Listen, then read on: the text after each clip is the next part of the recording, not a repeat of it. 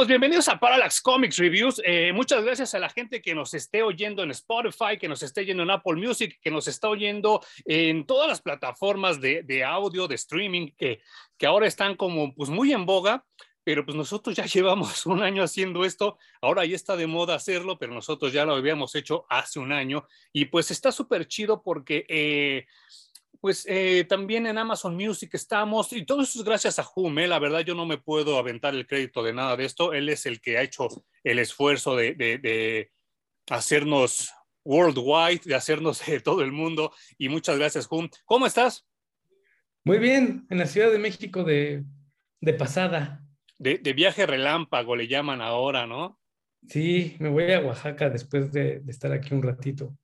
Fíjate que, estaba, estaba yo viendo que ahorita pues las cosas en Chiapas y en Oaxaca eh, se estaban poniendo medio rudonas y este, pues ya tú me dirás si es verdad o todo es fake news como decía Donald Trump.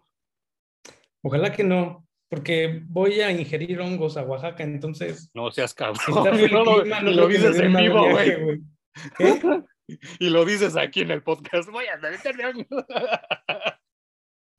Bueno, debo de confesar que pues yo, yo jamás he ingerido ningún tipo de droga de manera voluntaria, debo de aclarar, este, porque sí me he borregueado y, y pues, cositas así, ¿no? Pero el hongo siempre me, me llamó como la atención de chavo. Ahora ya a mis 42 años me daría mucho miedo, porque no sé qué chingadas cosas me vayan a sacar del inconsciente, diagonal subconsciente, dependiendo la corriente psicológica que usted este, prefiera. Pero sí, sí, ahorita ya me da, ya me da puto, ya me da pelitos. Sí, tengo mi, mi estrés antes de llegar a ese punto, pero, pero estoy convencido de que quiero hacerlo, que es un buen momento para hacerlo. ¿Y estás planeando así tener como tu Vision Quest, como le, da, le decían este, los apaches? Sí, o sea, de hecho, estos días me estoy preparando para, para intencionar la, ingesta del hongo, ¿no? No ir nada más así como a ver qué pasa y a ver qué se siente, sino sí quiero hacerlo como parte de un proceso de, pues, de autoencuentro, ¿no? Sí, es lo que los apaches llamaban Vision Quest. Este, yo tengo que investigar más porque esto que, que me está comentando Home me agarró así como que ahorita en frío, pero yo estoy casi seguro que esta onda no fue inventada en Oaxaca ni en México, sino que los antiguos Sioux, los antiguos Apaches, toda esa gente ya lo hacía mucho tiempo antes que nosotros. Y ahorita pues ya se está adaptando aquí, ya está hay como tours y cosas así como la ayahuasca, pero esta onda de, de consumir hongos de manera recreativa y para pues para cuestiones filosóficas y de encuentro propio, como lo está planteando Hume, eso viene de Estados Unidos también, ¿eh? o sea, no crean que se inventó en Oaxaca. Y te felicito por el valor. Insisto que yo ya a mi edad ya no lo haría, este, porque sí vengo cargando ya dos que tres este, historias eh, y que sí me, daría miedo encontrármelas, ¿no? Sí, yo también voy con ese miedo. Hablando eh, de esto. También creo que la costumbre debe de venir incluso de, de mayas, incas, olmecas. Y probablemente hasta en China, ¿no? Por esos opiatos que ellos inventaban. Pues es que eh, se utilizaba incluso como ritos de. ¿Sí se traduce como ritos de pasaje? Sí, sí, sí, sí, sí. De, de, iniciación, ahora ya les llaman, ¿no? Ándale, de iniciación. Y entonces, pues eran momentos justo en el que te enfrentabas a ti mismo, ¿no? Lo hacían mucho más jóvenes, obviamente, porque em, pues vivían menos de entrada. Sí, claro. Y entonces la incorporación a la sociedad productiva, que no es nada como lo entendemos ahora, era muy distinto, ¿no? Muy distinto. Eh, era también desde muy, muy jóvenes. Y pues sí, yo te felicito por el valor, ya después me comentarás, igual en una de esas, pues me aviento, ¿no? Pero no, de momento así, si me lo plantearas ahorita, ahorita, ahorita, si te diría, no, huevos, vete a la verga, ¿no? Pero sí, de chavo sí me daba como la curiosidad, pero pues ya pasó la vida y ya no, no pasó. E, es muy curioso que, que, que, hayamos llegado a este tema porque eh, ya lo habíamos comentado en los videos anteriores, pero si tú estás aquí hoy por el tema del que estamos hablando, que es el tío Sam, eh, este video lo estamos haciendo por dos cosas. La primera es un agradecimiento a, a Estados Unidos como, como auditorio, como, como escuchas, porque en las, en las, en, las este, estadísticas que me ha mostrado Home, Estados Unidos es el segundo país que más nos oye y esa es su parte de, de agradecimiento. Yo estoy casi seguro que la mayoría que nos oye son de habla hispana y si no, pues qué, qué chingón, ¿no? Que, que, se esfuercen y traten de oír nuestro, español. Y, y, eso es un agradecimiento a este público que nos oye y que nos oye continuamente, porque también tenemos como que a veces nos oyen los de Uruguay, a veces los de Argentina, pero no es tan constante como México y Estados Unidos, ¿no? Y la segunda es un agradecimiento tal cual a, a Estados Unidos como cultura, porque eh, sin ellos no hubiera existido el comic, comic strip, sin el comic strip no existiría el comic book y sin el comic book no sé dónde estaría yo ahorita en mi vida, ¿no? O sea, yo no sé qué sería de mi vida sin los cómics. ¿Qué hubiera, ¿Qué hubiera comprado Disney y de dónde estaría forjando su nueva etapa como imperio, no? Y sabes qué, ahorita, ahorita pues vamos a comentar rápidamente esto de que, y qué bueno que lo mencionas, de esta onda de comprar, porque eh, vamos a hablar de un personaje que empezó siendo un, un ícono de la guerra, un ícono que servía para inspirar, y que de repente tuvo su albor en los cómics y DC, que hace 30, 40 años era el Disney de ahora, que compraba todo, pues compra National Comics y compra todo su, su, su, repertorio y entre esos venía incluido el tío Sam, pero el tío Sam de los cómics. Eh, es muy curioso y, y, ahorita voy a entrar en, en, en terrenos personales contando mi, experiencia y ahorita se la voy a preguntar a Hum. Yo, yo tuve la, la, fortuna, porque no puedo llamarlo de otra manera, de ir a, a Estados Unidos en, este, en 1984, yo era muy niño y carajo, ahorita voy a tener que ir en el corte a buscar el chingado muñeco. Llevo toda la perra tarde buscándolo y ya hice un desmadre y ahorita ya lo dejé en la sala. Pero bueno, este, y estaban las Olimpiadas de 1984 en Estados Unidos, las, creo que las primeras que tuvieron.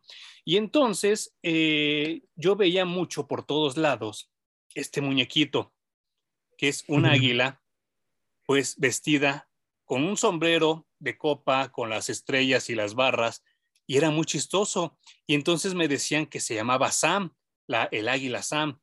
Pues estaba inspirado obviamente en un personaje mitológico eh, llamado el tío Sam. Pero estaba haciendo yo como que investigación rápida como para empaparme un poco más de cosas que yo no viví. Y resulta que el tío Sam de verdad vivió y de verdad existió y sí ayudaba a la gente de Estados Unidos, pero una de las primeras cosas que me impactó, ¿hum? Es que su verdadero nombre era Sam Wilson, como Falcon. Sí, exactamente. Uh -huh. eh, no sé si ayudaba a las personas o más bien, es que resulta que es un contratista durante Ajá. la guerra que lo que hace es empaquetar carne y mandársela a los soldados. ¿no? Sí, sí, sí. Uh -huh. Entonces viene etiquetada como US. Ajá, ajá. Y los soldados la agarran de coto y dicen que es el Uncle Sam, ¿no? Sí en, en, realidad era United States, obviamente, pero uh -huh. lo agarran de coto y dicen que es el Uncle Sam.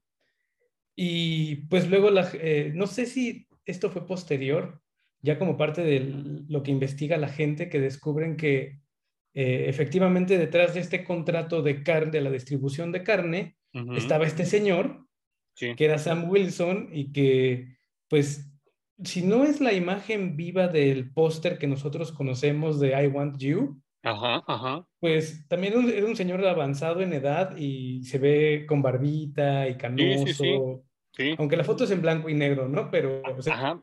Sí, pero así. claro, da, da, la referencia perfecta, ¿no? Ajá, ajá. Pues y está, pero dime. fíjate que está muy bonito lo del Uncle Sam porque eh, también ahora creo que sin, sin, este tipo de personajes los cómics nunca hubieran existido como los conocemos. Justo esto pensé hace rato porque con, con, esta imagen o con esta primera imagen Estados Unidos se da cuenta del poderío de estos íconos uh -huh. y saben que a través de ellos pueden mover la mentalidad de la masa de gente o de soldados que ellos necesiten mover en el momento. Sí. Y esto va a ir evolucionando. Tú ya ahorita, poquito antes de que, de que empezáramos a grabar, me estabas contando acerca de personajes que seguiste investigando uh -huh. y que se vuelven eso, se vuelven digamos que los envases, los receptores de toda una ideología y toda una representación de cosas tan abstractas en su momento, pero que ellos llegan a representarlos de manera tan perfecta que la gente cree en esas representaciones. y, sabes que me, me, duele, me gusta el tema, pero me duele el que estemos tan atrasados nosotros en México como país en merchandising, en marketing y en propaganda. Porque pues no, sé si, no sé si la Virgen de Guadalupe estuviera de acuerdo contigo, güey.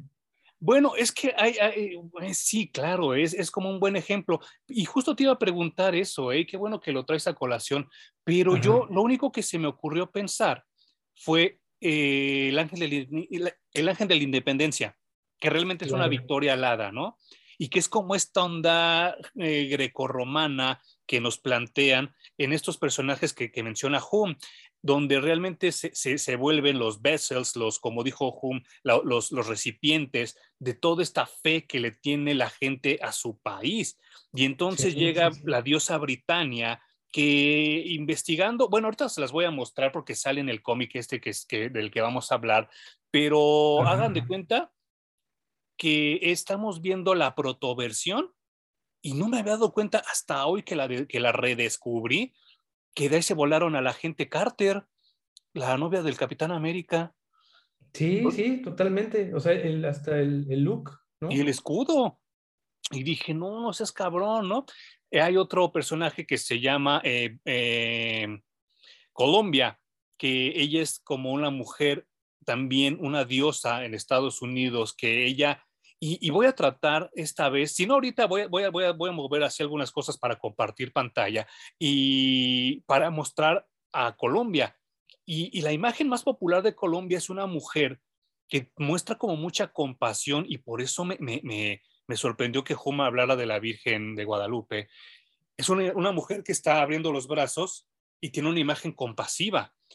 Y ellos querían dar a entender en ese entonces, en ese entonces, aclaro, que Estados Unidos le daba la bienvenida a todos y que aquí en Estados Unidos, bueno, ahí en Estados Unidos, iban a estar bien, los iban a consolar, los iban a tratar bien, los y los iban a tratar dignamente. Y entonces Colombia se vuelve eh, un icono no solo de la paz, sino de la amnistía, sino también de, pues esta compasión, de, de, la, todo esta, este cariño que se le daba a los migrantes en ese entonces. Eh, pues llega esta, estas, estos combates de Europa, porque a lo mejor nosotros vemos las guerras de conquista y de invasión todavía ya muy lejos en, los siglos XVII y XVIII, pero todavía en el siglo XVIII tardío, pues había países europeos que se aferraban y a huevo querían que nosotros estuviéramos sublevados, y digo nosotros no como estadounidenses, sino nosotros como América continente, América continental, querían que a huevo siguiéramos siendo parte de la Unión Europea. Y entonces en una de esas guerras es donde, donde surge este, este cartel de ilustrado del tío Sam que sale así señalando y dice, quiero que tú te unas a nosotros, ¿no? Y e, e, es, e, ese cartel, yo no sé, es creo que atemporal. Yo lo veo ahorita y no lo veo viejo. No. Bueno, curiosamente ese póster, digamos que está inspirado, calcado casi, de otro igual que hicieron en Inglaterra. Sí, sí, sí, sí. Pero pues bueno, eh, siempre ha sido un matrimonio incómodo, creo, Inglaterra, Estados Unidos. Y pues como tú dices, es, este personaje de, de, Uncle Sam primero surge en la guerra de Estados Unidos contra Inglaterra. Ahí es, bueno, no surge, sino ahí es como lo primero que sabemos que se mencionó. La protoversión, ¿no? Pero la, la, versión icónica que tú comentas surge para la Primera Guerra Mundial exactamente. Y es la que todos sabemos y todos conocemos. Es uno de los pósters, como tú dices, más icónicos de la perra vida. O sea, entre el, ese, ese póster que mencionas y el Weekend Duet, ¿no? De, la morra que está... De la chava que sale así, ¿no? Sí, sí, sí. o sea, son pósters que te van a perseguir toda la vida, no solo en su forma original, sino eh, tuneados para cualquier tema que se te ocurra actual. ¿Has visto el de Pancho Villa que venden en los mercados? No. se me hace lo más ridículo y lo más pendejo porque si hubo alguien que estaba peleado con el ejército de Estados Unidos era Pancho Villa. Y entonces ponerlo así, como el tío Sam se me hace hasta profano para, la memoria de Pancho. De burla, ¿no? Sí, no manches. Pues bueno, eh, este personaje del tío Sam empieza a quedarse en la mente de Estados Unidos, en la mente de, los escritores, de los dibujantes, y empiezan a escribir así como historias, así como fábulas, como cuentitos del tío Sam, donde cada vez ya no era ese señor que le llevaba la comida, la carne a los, a los soldados, sino ya también empezaba a mostrar poderes, y entonces el tío Sam empezaba a, a tener así como que pues omnicuidad y conocía a personas de la mitología y tenía como poderes que se hacía como muy grandote porque pues también recordemos que esto de crecer y hacerse gigante es como de los superpoderes más antiguos que vienen hasta en los cuentos de hadas, ¿no? Eh, hasta que llega el momento que una productora independiente llamada National Comics dice, pues vamos a sacar al tío Sam, ¿no? Porque ya DC Comics, la National Comics tenía a Superman, Timely Comics, Marvel Comics, tenía el Capitán América, y entonces los héroes patrióticos vendían chingón. Archie Comics tenía uno que se llamaba The Shield, eh, y así les puedo nombrar harto, harto, harto, harto, harto héroe eh, patriótico norteamericano, estadounidense particularmente. Y la National Comics dice, no mames, hay que sacar al tío Sam, ¿no? Las cuestiones de derechos, como ya les he comentado en algunas ocasiones, en Estados Unidos antes eran más laxas, ahora sí ya es así de no puedes robarte nada, si no pregunten la película de, de Chip y Dale que acaba de salir y este con Ay Pachanga y ya no puedes meterte en pedos, ¿no? Y en ese entonces pues eh, el cartel del tío Sam no estaba como tipificado, o sea, a pesar de que, y ahorita se me fue el nombre, espero que Jun se acuerde, si no, ahorita se los investigo, este dibujante, el que, el que dibujó a este tío Sam, es el mismo que hizo la imagen de Santa Claus para Coca-Cola. O sea, es un güey que no mames, está muy cabrón como dibujante y como persona de, creatividad y todo eso. Creo, que se apellida Flag. Sí, creo que sí, con doble G, ¿no? Como, Pero hasta en el pinche apellido, ¿no? Sí, no, no, no manches. Y entonces, pues él ya creó a dos íconos, a Santa Claus y al tío Sam, ¿no? Y a dos de las leyendas más, más persistentes de, estos tiempos. Eh, al cómic le va muy bien y poco a poco empiezan a salir otros personajes también, que a mí, a mi gusto, yo no sé si, si, si Hum opine lo mismo, a mí los Freedom Fighters se me hacen unos personajes muy chingones, muy bonitos. Pues, sí, tienen que ver justo con estas personificaciones de los ideales de, de Estados Unidos, totalmente. Y hasta donde yo tengo entendido, Black Condor es de los primeros héroes este, de descendencia y ahí, digo, perdón, de ascendencia así como, como nativo americana, ¿no? Es también como de los apaches él. Sí, sí, sí. Y yo he leído muy poco de Black Condor en realidad, pero el diseño del personaje, a pesar de que no tiene playera, ¿no? Siempre anda como de torso desnudo. Sí, sí, sí. Me parece que es bueno. Pero hasta la manera en la que lo maquillan y todo como apaches, es cabrón, ¿no? Y sí, este, pues obviamente eh, empiezan a surgir los problemas porque pues todo, y, y, aquí ahorita vamos a mencionar algo que también hemos mencionado en otros videos, pero es algo real. No fue por ideología como se manejan, no fue por burlarse del personaje como también se habla, fue por lana.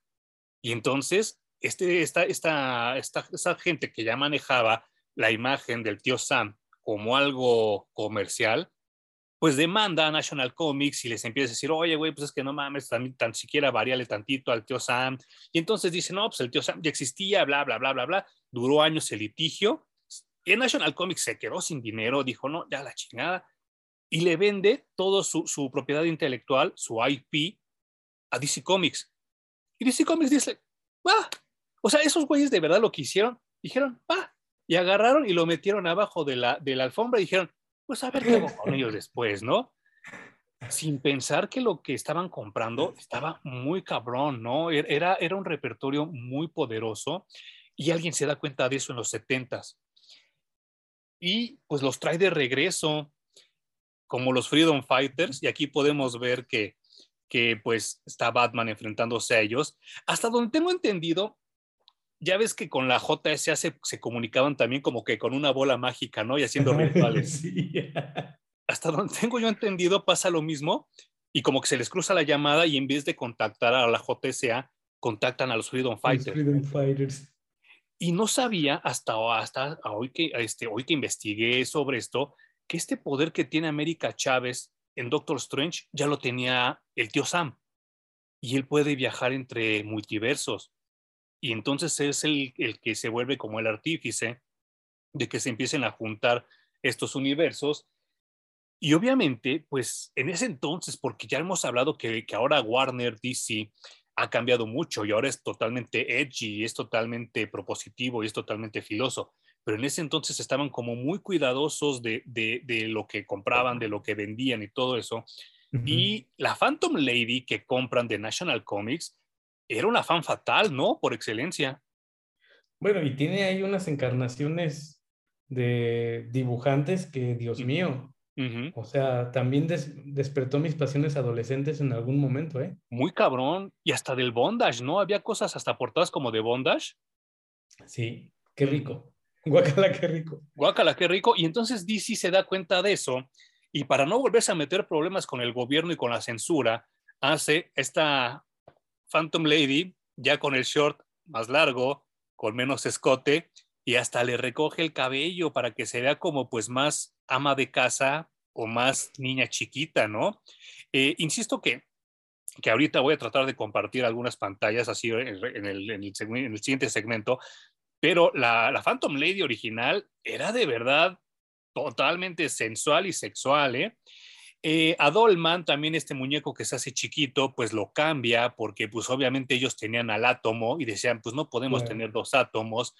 Y de los pocos héroes que se conservan así tal cual eran en ese entonces, era este personaje que también, Jun, me enloquece nada más el pensar todo el potencial desperdiciado que es la bomba humana. Pues es que no sé exactamente cuándo surgió el personaje de la bomba humana, haber sido como los 50 también, ¿eh? Qué, qué, locura de personaje, güey. Yo no sé a quién chingado se le ocurrió que podía haber. O sea, ¿cómo, ¿cómo existe esa cruz? ¿Cómo se le ocurrió a alguien? Ajá, ajá. No, no, no me cabe en la cabeza. A mí la, la encarnación, digamos, del Uncle Sam que me gusta mucho es que sea un espíritu que posee a alguien en algún momento de necesidad. Sí, es cierto. Entonces, en el momento en el que Estados Unidos necesita enfrentarse a un personaje que amenaza la soberanía o la democracia o la libertad, ya sabes, todas estas cosas que, que vende Estados Unidos. Y que les encanta contar. Que posee, que, que el espíritu del tío Sam posea a alguien que, que sea útil y que termine con la amenaza, como que eso me gusta mucho más porque refleja más la historia del personaje. Que creo que esa encarnación que dices es esta, ¿no? Ajá, ajá, ajá. Sí, sí, sí, sí. Ahorita comentaremos de esta. Y, y, sí, eh, eh, pues este tío Sam empieza a, a, estallar y durante los setentas, pues se volvió loca la gente en Estados Unidos y, y tiene sentido porque en los setentas se cumplían 200 años de libertad en Estados Unidos. Recordemos que la independencia de Estados Unidos, que, es la que estamos celebrando en 4 de julio por, con este video, fue en 1776. Y entonces, para los 70 todo era patriótico en Estados Unidos. Y recordemos que, pues, en, en esta onda setentera, una de las películas más famosas fue Rocky. Y todos se acordarán que Apollo Creed iba vestido del tío Sam. Sí, claro. como, este, como este osito que tengo aquí, que es de los abrazables ochenterísimos, y lo acabo de encontrar ahorita para el video. Y entonces, eh, esta onda de, de, Apollo Creed y del tío Sam y todo eso estalla, estalla muy cabrón. Pero volvemos a lo mismo que, que ya hemos comentado antes, Hum y yo, que no sabemos si los ochentas, con su obscuridad y su depresión, le ayudó o le hizo daño a la industria del cómic pero de nuevo se olvidan del tío Sam y desaparece en Crisis de las Tierras Infinitas. Sí, sí, es una de las tierras que se queda ahí en el olvido. Y pues, yo también creo que revaloraron muchos de los personajes que tenían y vieron que tal vez el tío Sam en los 70s, 80s no tenía cabida porque había mucho sentimiento de ir en contra del gobierno. Y no manches. Y que el gobierno había estado haciendo muy mal trabajo durante varios años. Entonces, un personaje como el tío Sam, pues más que ayudarte a ventas y a tener un buen personaje que escribir, pues como que no tenía, no tenía cabida. Pues es que está eso es lo que yo creo, ¿no? Tampoco es que lo tenga de cierto. No, no, no, es que tienes toda la razón porque en esa época es el escándalo de Watergate, donde Richard Nixon tiene que, que renunciar, está terminándose la guerra de Vietnam y tan cabrón estaba la onda antipatriótica que Steve Rogers renuncia y se convierte en nómada. Él ya no quiere ser el Capitán América, quiere ser nómada, ¿no? Y como dijo los 70 pues, fue época ruda, ¿eh? O sea, no, no crean que todo era música disco y los Bee Gees. No, o sea, sí estuvo cabrón también vivir en Estados Unidos en esa época. Había mucha pobreza, mucha corrupción como hay ahora aquí en México. Y si ustedes ven el cine setentero, es muy crudo, es muy, muy mordaz, ¿no? O sea, El Padrino, Naranja Mecánica. Si yo puedo nombrarles un chingo de películas que tú las ves ahorita y dices, ay, puto, no manches, o sea, pues, que estaba cabrón vivir en esa época, ¿no? Pues Crisis termina con Tierra X, que era la tierra donde vivía el tío Sam, y pues de repente, yo no sé, y es que sí ignoro, no recuerdo, y ahorita en lo que investigué no apareció nada de por qué este señor Steve Darnell le ofrece a Alex Ross revivir por dos números al tío Sam. ¿Tú sí te acuerdas, Juan? No, para nada. Y revivirlo es un decir, ¿eh? Porque... Sí, claro. No sé si terminando de leer el cómic... Le hace más daño, al, al, tío Sam o lo enterraron más. no sé qué decirte, güey. Pues yo, yo, yo voy a ser honesto.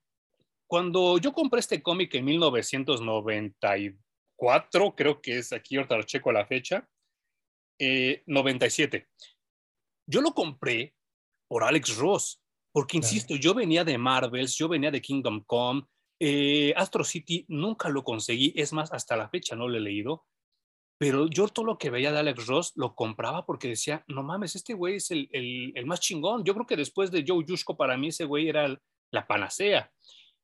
Y entonces lo compré por Alex Ross, pero yo no sabía que había cómics del tío Sam. Y entonces lo leo. Y entonces me doy cuenta que no es del emblema de DC Comics, sino es del print de Vértigo. Y creo que fue mi primer cómic de Vértigo que yo compré y que leí completo. Pues lo leí, recuerdo que se lo presté a Home y pues, yo quedé impactado, ¿no? O sea, porque e, es, es también de esos últimos aventones, de esos últimos empujones de historias de personajes que ya existían y que los vuelven altamente deprimentes y depresivos. La madre, pero mucho. Fíjate que cuando yo lo leí también veníamos de la depresión de Kingdom Come, porque podrás decir lo que sea, Kingdom Come es muy deprimente, güey. Sí. Termina en una nota alta, pero sí, los primeros tres tomos es la depresión total. Sí, no manches. Y me prestas este de Uncle Sam. En ese momento de mi adolescencia, creo que yo también tenía un ligero crush con, con Estados Unidos, ¿no? Con su sociedad, con lo que producía. O sea, yo le consumía de todo, básicamente. Y entonces pensaba que vivían mejor, que era una mejor sociedad, que era un super país y la chingada. Entonces, cuando tú me lo prestas, me enfrenta también a esta realidad que pues no todo es bonito en Estados Unidos. No, Y, y, qué bueno que lo mencionas porque yo creo que ese es el meollo, la espina dorsal de este guion, que no es fácil ni llegar a Estados Unidos, ni vivir en Estados Unidos, ni nacer en Estados Unidos. ¿No? Y por más que ellos se pongan como el salvador del mundo y el lugar de mayor libertad y con mayor democracia, pues no es así, ¿no? O sea, es otro ejemplo más. Tampoco es que sea la sociedad más podrida, ¿no? Ni el ejemplo de la peor sociedad. No, no, no. Pero nos damos cuenta que como cualquier otro estado en el mundo, manejan su historia y ellos se han vuelto un experto en marketear su historia en Muy cabrón. hacerte creer lo que ellos quieren que tú creas. Entonces, creo que incluso ahora leerla de adulto te decía que no me gustó tanto. Eh, incluso hay cosas que hay una en específico que me caga y no puedo, no puedo soportar, que se autodenominan América. Ah, bueno, y, yo, yo, creo que eh, es que también eh, eso es así como, es que no sé cómo ponerlo. A mí no me incomoda, a mí no me molesta por dos cosas, porque sé que, que pues obviamente cada quien le pone el nombre a su casa de como se le dé su gana, ¿no? Número uno. Y número dos, ellos este, lo dicen así porque el nombre completo del país es United States of America. Y entonces ellos nada más agarran el último cacho del nombre y dicen América, pero sí, obviamente eso se ha perpetuado en ignorancia y ellos no saben que América es continental, pero para ellos la abreviatura nada más dicen América o USA o cosas así. Insisto, a mí no me molesta porque técnicamente nosotros y constitucionalmente somos los Estados Unidos mexicanos y nada más nos decimos México, ¿no? Y vuelvo a lo mismo, es tu casa y tú le pones el nombre que se te dé tu chingada gana, ¿no? Y, y, número dos, eh, pues realmente América le fue dado nombre a Américo Vespucio.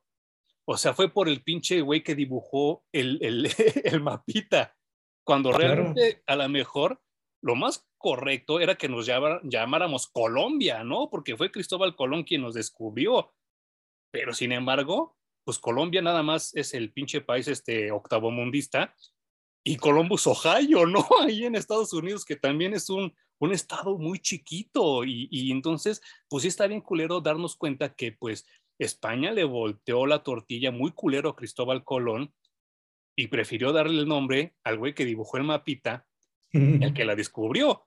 Y esa es la segunda razón por la que a mí no me molesta que le digan América. Sí, yo creo que es mi, mi experiencia personal con algunos gringos que, pues, América es Estados Unidos de Norteamérica, América, como quieran, y México es todo lo que está abajo. es así como, güey, qué pobre visión del mundo, pero, pero es una cosa muy personal, o sea, no, tampoco es le quiero vender la idea a alguien ni nada. Ok. Eh, pero eso, eso me molesta mucho que digan que es América, digo, eh, ok. Pues siempre han tenido como que la idea de que son los reyes del mundo, ¿no? Claro. Está bien. Y que tampoco es su culpa, ¿eh? También es, tiene mucho que ver con su sistema educativo. Totalmente. Bueno, y como te decía, se han vuelto unos expertos de la narrativa. Entonces, adoctrinan a la gente que educan y entonces salen esta, esta, toda esta gente de, pues casi que se envuelven en la bandera y se matan como el mítico Juan Escutia, que ni pasó, pero es otro ejemplo de personaje creado para contar la historia y enaltecer el amor a la patria, ¿no? Pero está bien culero porque Juan Escutia es perdedor y el tío Sam no. bueno, el tío, pues quién sabe, güey, era un carnicero. Ajá, no, no, no, pero, pero eh, hablando de la mitología y de las leyendas que tú comentas, pues el tío Sam sí sigue ganando. Y con Escutia, pues se cae y se muere con la bandera, ¿no? O sea, desde ahí están los parámetros bien culeros. Otro país que yo creo que está haciendo lo mismo que Estados Unidos y lo empezó a hacer después de la Segunda Guerra Mundial, no sé si estás de acuerdo conmigo, es Japón, que también son unos ascos de persona, un asco de sociedad, pero ahora nos venden la narrativa, como bien tú lo señalaste, que son los más buenos del mundo, que son bien bandita y que todas las atrocidades que hicieron en el pasado ya no existen. Y entonces yo, como le decía hace poco a mi hermano, le digo, ¿quién iría a pensar que dos de los imperios más grandes, que es el estadounidense y el japonés, que eran recalcitrantes y a huevo querían vender su ideología a putazos, a balazos y a cuchilladas, ganaron por la buena. Y entonces todo lo que nosotros tenemos como, como merchandising y como marketing, tanto japonés como estadounidense, lo compramos voluntariamente, nadie nos lo impuso y entonces ganaron a la buena, ¿no? Pues no sé si a la buena, se dieron cuenta que había maneras más efectivas. Efectiva, tienes toda la razón. De, ganar el mundo, ¿no? Sin gritos. Sí, sí, sí. O sea, o sea, los chinos creo que ahora se vuelven los amos del mundo y poca gente se dio cuenta de cuándo estuvo ocurriendo todo esto. Cuando el mundo se dio cuenta, China ya estaba en los últimos pasos de gobernar al mundo, güey. Sí, no manches. Pero la diferencia es esto, eh, que los japoneses le caen bien a la gente. Los estadounidenses, pues a lo mejor no les cae bien tanto a la gente, pero consumimos sus cosas o consumen sus cosas. los chinos no le caen bien al mundo. A mí sí me caen bien, pero al mundo no le caen chido. Los rusos menos. No sé qué tienen. O sea, también deben tener este mismo síndrome que los judíos, ¿no? O sea, que están tan movidos y todo el tiempo están haciendo y pensando en dinero y bla, bla, bla, que a la gente eso le cae mal. De hecho, aquí mismo dentro del país de México, eh, los chilangos le caen mal a todos los demás estados porque siempre llegamos a eso, a, mover y a ganar y tener dinero y les quitamos mercado y la chingada y pues les caemos mal por eso, ¿no? Justo eso voy. Como mal del mundo, te cae mal el güey más vivo. Porque es, y qué bueno que lo mencionas porque tiene mucho que ver con lo que vamos a hablar ahorita de la lectura. Eh, nosotros eh, cuando estudiamos nos dieron una clase que se llamaba semiótica, donde nos hablaban de iconos, de símbolos, de signos, y nos decían que el símbolo es aquel, este, pues representación visual que es reconocida no solo a primera vista, sino se transmite por generaciones. Y el tío Sam se convirtió en eso, o sea, todos los que lo ven dicen, ah, el tío Sam, el tío Sam, el tío Sam. De manera positiva o negativa, todos reconocen este sombrero, que insisto que también lo usó Apollo Creed, y entonces no, no, en los noventas llega esta, esta lectura tosca, esta lectura pesada de autocrítica de Estados Unidos a ellos mismos. La volvimos a leer Jun y yo. yo me emocioné mucho, pero conforme fue la lectura avanzando, me fui desinflando un poco. Y dice Hum que le pasó lo mismo, ¿no? Sí, eh, obviamente es más fuerte todavía el desencanto porque primero me doy cuenta de que Estados Unidos genera su propia iconografía porque carece de una.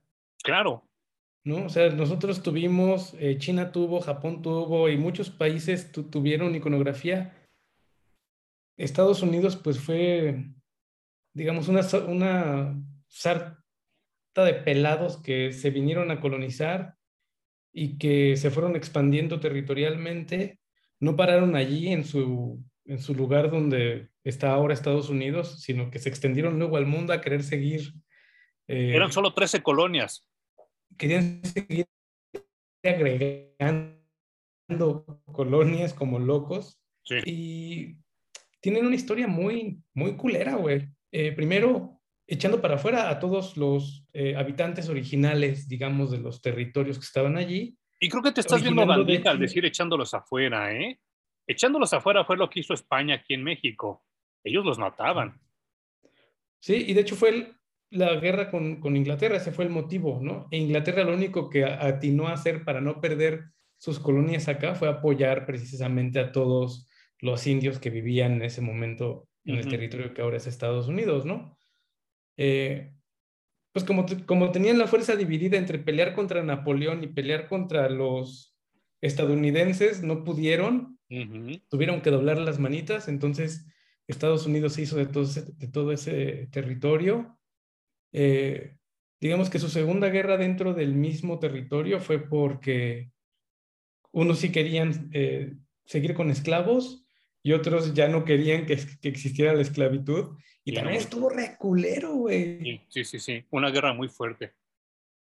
Entonces, es, es como, como quitarse el velo también, ¿no? Como, como te decía, yo de adolescente pues estaba enamorado de esa cultura y, ese, ese velo como que se ha ido cayendo poco a poco y ya le veo las grietas y lo culero a la, a la cultura estadounidense. Obviamente le reconozco, como tú dices, todo lo que ha generado a través de, todo nivel de, entretenimiento, identidad y de, de, apropiarse del mundo incluso.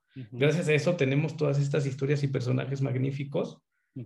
Y, y que bueno, yo no concibo la historia de la humanidad sin personas que cuenten historias, ¿no? Y, yo creo que hay que ser también honestos y creo que también tenemos que bajarnos un poco del tren del mame del patriotismo o del patrioterismo mexicano que dicen cosas como es que Estados Unidos no tiene historia. Güey, ya pasaron 250 años, yo creo que ya les podemos dar la, la, la coba de decir, güey, si tienes historia, ¿no? Todo el siglo XX fue de ellos, ahorita las cosas han cambiado. Este siglo XXI, ahora, pues esta globalización que nos trajo el Internet precisamente, que es por lo que tú estás ahorita oyendo este podcast o viendo este video el Internet nos abrió las puertas al mundo y tiró muchas mentiras también, ¿no? Mucha, mucha idiosincrasia falsa. Y había, había mentiras que se hablaba tanto del gobierno mexicano como del gobierno estadounidense, que realmente eran eso, mentiras. Y ahora que ya podemos investigar, ver documentales, oír podcasts de historia, creados por historiadores reales, no por invenciones del gobierno en turno, nos damos cuenta que, como dice Hume, sí, ellos tienen sus grietas y tienen sus bemoles, pero nosotros también las tenemos. Y no tenemos ningún, ningún este, juicio moral para tirarles caca porque nosotros estamos iguales o peor, ¿no? Y entonces, como dice Hume, pues agarras las cosas ya reales como son y tú sabes si te las quedas o no.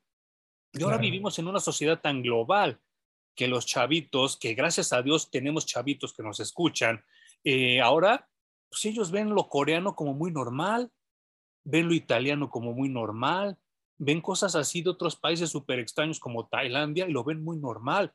Para la generación de Home y mía era totalmente ajeno, eran cuestiones de leyendas, de mitos. O sea, nosotros eh, cuando Home y yo jugábamos Street Fighter decíamos, si de verdad las calles de allá se verán así.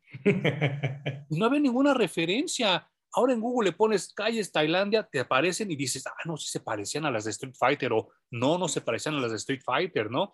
Y entonces esta globalización que nos trajo el Internet ha ayudado mucho a que sepamos la verdad, qué es lo que se anhela. O bueno, yo lo personal es lo que a mí, lo que a mí más me gusta de estudiar y de aprender el saber la verdad de las cosas.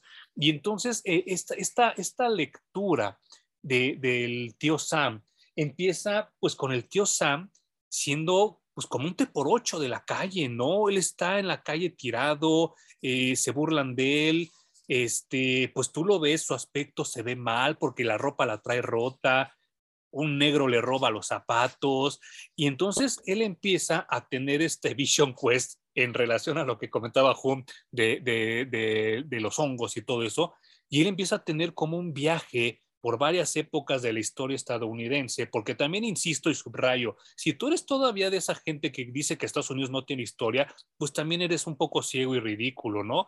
Y empieza a tener debrayes desde con una esposa de los peregrinos, o sea, mucho antes de la independencia de Estados Unidos, ella ve a su esposa como esos peregrinos que llegaron a Estados Unidos y ve eh, una casa totalmente hecha de madera, con iluminación de velas, y esta, esta mujer ataviada como esos peregrinos que llegaron al continente americano, buscando huir de la perversidad y de la depravación europea, y la vemos totalmente cubierta, porque ellos era lo que querían, estaban cansados de los depravados en Europa y ellos querían formar una nueva nación eh, formada y forjada bajo los cánones de la iglesia luterana. Sí, y creo que esa buena intención inicial le da todo el poderío a la maquinaria de las imágenes que genera Estados Unidos después para exacerbar su patriotismo, ¿no? Algo bien, bien padre de lo que comentas, cómo inicia el cómic, es que el tío Sam, además de lo que ya dijiste, es un güey que no tiene identidad. Eh, está viajando a tantas épocas distintas y él ha representado tantas cosas tan distintas en diferentes épocas que no sabe quién es, no sabe si es ese Uncle Sam del primer sueño americano de los pilgrims que tú comentas como primeros pobladores, o si es el de las guerras, o si es el de las guerras civiles, o si, o sea, no sabe quién es y creo que obviamente refleja también mucho lo que estaban pasando los gringos con su identidad durante los noventas, ¿no? Sí, sí, sí, sí, sí, totalmente de acuerdo. Y a mí me da mucho gusto. Una de las partes que sí disfruté, paladeé y pues hasta saboreé muy cabrón de esta lectura es que estamos conociendo al mejor Alex Ross que hubo, que fue el Alex Ross de los noventas. O sea, nada más ven estos trazos, sus expresiones faciales, la iluminación, eh, los encuadres que tenía Alex Ross en ese entonces. No es nada, no tiene nada que ver con el Alex Ross de ahora, que es muy huevón. Sí, no, las expresiones, las manos eran expresivas, las posiciones del cuerpo, eh, los gestos. Se preocupaba incluso por cómo se veía el cabello, no las ojeras, eh, el estado de pues incluso de las manos de los personajes también, si se veían sucios, si se veían con arrugas, todo tenía sentido y todo tenía una razón de ser dentro del cómic y buscaba transmitirte una idea o un sentimiento y en ese momento Alex Ross era un dios, güey. Sí, sí, sí, sí. Esas son de las partes que más disfruté de, de, de, este cómic. Eh, el tío Sam viaja a otro, a otro episodio muy doloroso de la historia de Estados Unidos, que es cuando asesinan a Kennedy y él se da cuenta que está perdido, él, porque no sabe si fue positivo o negativo lo que le, sucedió, lo, que le sucede al entonces presidente de Estados Unidos, que ojo, ese sí fue magnicidio, no el de Colosio. Colosio no fue presidente, o sea, tampoco hay que ser ridículos ni copiar las cosas a lo pendejo, ¿no? Cuando matan a, a Kennedy, creo que empieza esta etapa de depresión que comentaba Humbar a los setentas. Es cuando Estados Unidos se da cuenta que todo puede pasar, bueno o malo. Y les tiran a su Dios en ese entonces, que era Kennedy. Bueno, y tampoco es como que el primer presidente que asesinan en Estados Unidos. No, no, no, y, eso, y es a lo que iba, porque después sale otro. Porque también tienen una historia, repito, no solo allí, si te vas a la historia de muchos otros países, la gente llega al poder asesinando al anterior. Sí, claro. Y eso viene de manera... ¿Cómo? Hasta de manera figurativa, ¿no? Porque siempre la administración actual habla mal de la anterior. Y la pues, bueno, no es un mito de que llega alguien nuevo a una administración, se van a la chingada todos los que tienen un buen puesto y este cuate o esta cuata pone a todo su gabinete, digamos, a trabajar allá abajo, güey. Y no manches.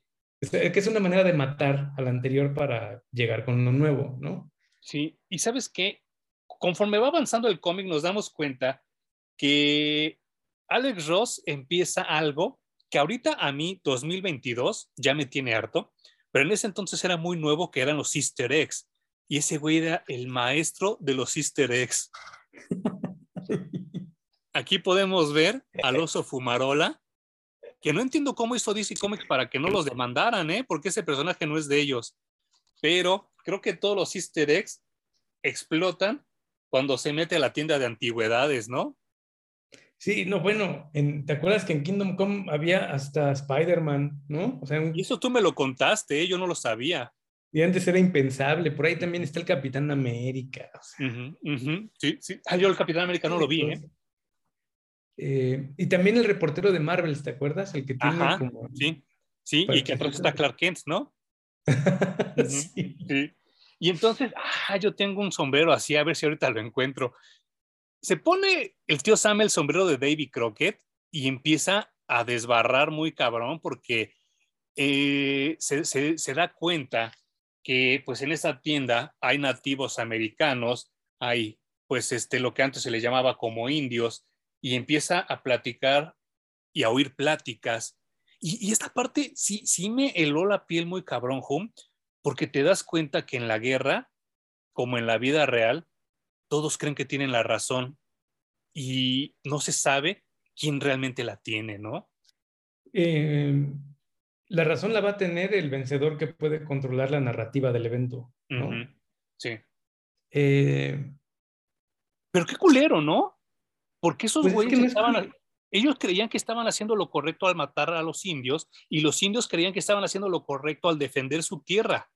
Y las dos, las dos perspectivas son válidas bajo eso, una perspectiva, pero la realidad es muy diferente a lo que son las perspectivas. Y entonces está bien cabrón porque ahí empieza a desdoblarse esta historia, porque todo se vuelve perspectivas de otra gente y el tío Sam, pues pobre, lo torturan porque él solo puede escuchar.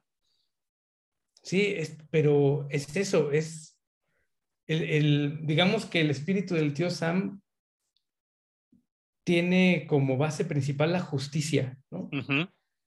Y entonces, como ¿no? ser justo, buscar quién tiene la razón es irte a examinar caso por caso, persona por persona, porque si nada más dices que son colonizadores contra indios, ¿quién tenía la razón? Híjole, güey, pues primero cuéntenme toda su historia y vamos a ver. Sí. ¿No? Es, es, muy complicado ese, ese aspecto de la historia, quién tiene la razón, porque pues si alguien necesita más espacio para su familia, lo más lógico es que quiera expandir al metro cuadrado de al lado, pero si ya está ocupado, pues tendrán que pelear por él. No, y aparte ellos creían que era una misión de encomendada por Dios el venir aquí a colonizar. ¿Cómo compites contra Dios, no? Pues está cabrón. No, pues ni el tío Sam. Sí, no. y uno de los cameos, es broma lo que voy a decir, ¿no? Pero uno de los cameos inesperados de este cómic es Memín.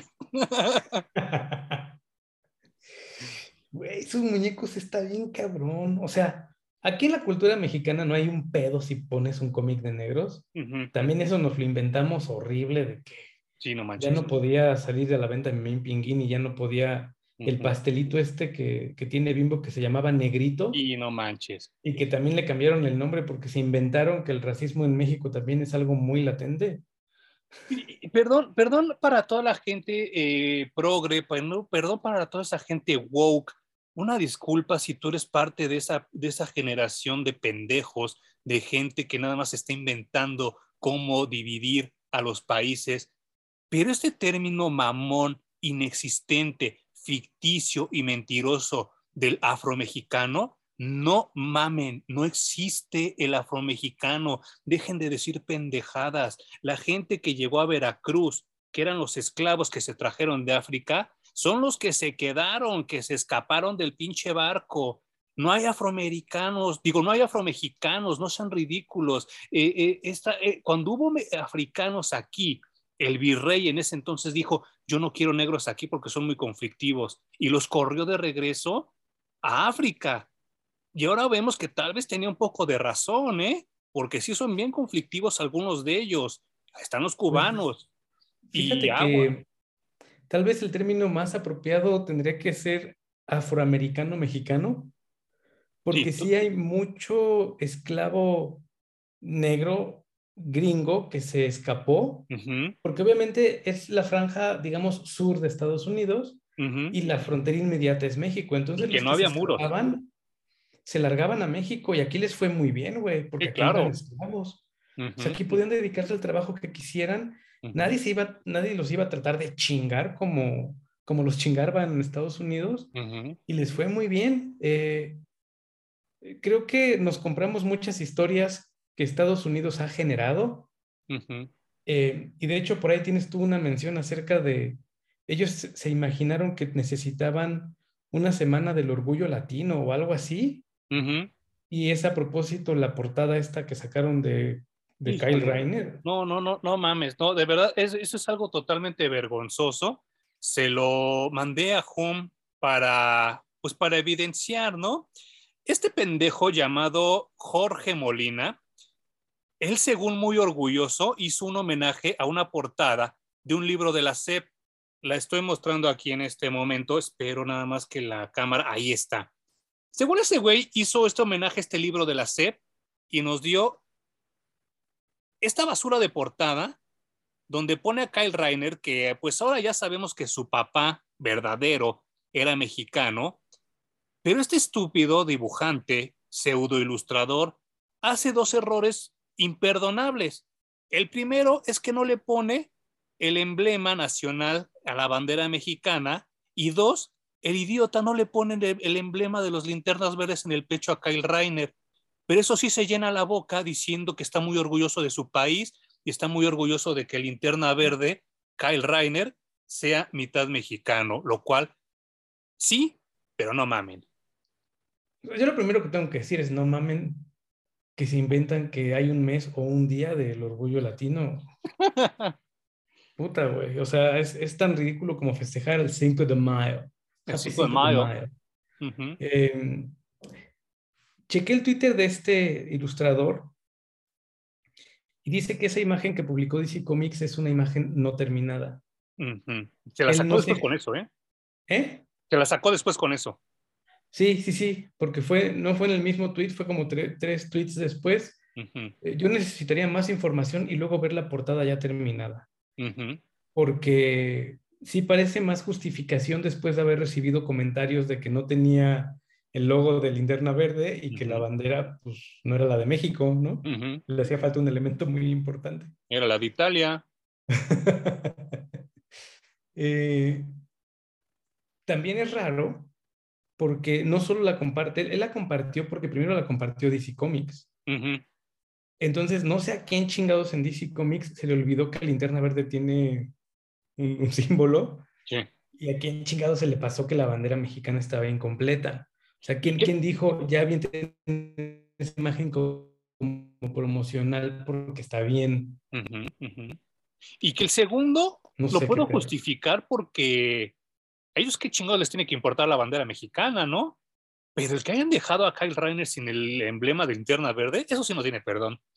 No, y cuidas, güey. O sea, por eso te pagan, por eso eres un editor. Exacto. Estás pendiente de esos detalles, güey. Y sobre todo en Estados Unidos, a mí me vale verga, güey. O sea, de verdad me viene muy guango, pero en Estados Unidos están muy ocupados y muy preocupados por cuidar esas cosas, porque la comunidad latina mexicana se les puede echar encima porque su bandera no tiene el escudo, güey.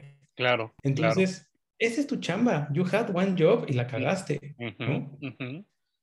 Y pues bueno, eh, brincando este episodio vergonzoso de un dibujante ilustrador de pacotilla mexicano. Y un editor pendejo. Y un editor pendejo. La, la, es más, es que, ¿cómo, ¿cómo se llama este güey? Si me estás oyendo, espero tener la fortuna de que me escuches, Jorge Molina. Chinga tu madre, güey, vete a la verga. Renuncia y dame la chamba a mí, por favor. Este, esta siguiente escena, Ju, que es de las guerras civil que estabas comentando hace rato, también qué fuerte, qué fuerte, Garon. Porque es un, un, soldado confederado que le está, se está muriendo y le pregunta al tío Sam, sí tenemos razón, ¿verdad? Esos güeyes deben seguir siendo esclavos. Y entonces el tío Sam no sabe ni qué contestarle.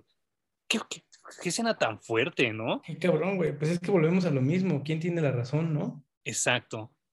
Eh, pues bueno, afortunadamente ese soldado estuvo en el, lado ganador, ¿no? Al, pues al menos, ojalá alguien le hubiera podido decir eso, aunque también es cierto que en las guerras las guerras se hacen por motivos completamente económicos. Claro. Y es por gente que está muy por encima del güey que se está echando los balazos contra los otros. Entonces, es una cosa terrible, güey. Poco lo he vivido y estoy muy agradecido por eso. Pero yo no creo que ese soldado tirando balazos en ese momento crea que está haciendo a su país más grande, güey. Entonces, su mente ya o se desconectó o está en otra realidad o no sé qué le está ocurriendo en la cabeza, pero ya tirarle a matar a alguien de frente me parece, no sé, güey. Doloroso. Yo creo que yo no podría manejarlo. es doloroso. Sí. Y sabes qué, bueno, eh, eh, la, la historia sigue avanzando y te hablan de un candidato político que se está postulando y pues en estos alucines, en estos debrayes que el tío Sam tiene, se lo encuentra en un baño y él cree que está viendo a Abraham Lincoln, ¿no? Otro presidente que también mataron en Estados Unidos. A propósito de, ya no queremos que haya esclavismo y los que sí querían esclavos se lo chingaron, ¿no? Porque era un pinche presidente loco que venía a quitarles su manera de hacer dinero en ese momento. O de ahorrarse dinero, ¿no? Porque realmente era por no pagarle dinero a los esclavos. Y bueno, un esclavo era dinero trabajando, dinero haciendo más dinero, ¿no? Sí. Eh, pues, pues, sí, es, la crítica esta a Estados Unidos de que el capital siempre ha movido sus intereses. Y entonces, ajá, dime, dime, dime. Está bien padre porque en ese momento que tú comentas, digamos que su, su guía en el viaje precisamente es un personaje negro. Sí, sí, sí. Y es un personaje negro que le está diciendo, sí, tú, tú eres el espíritu de todo lo bueno de Estados Unidos, pero es bien importante que no, no olviden que se pasaron de verga. Sí, claro.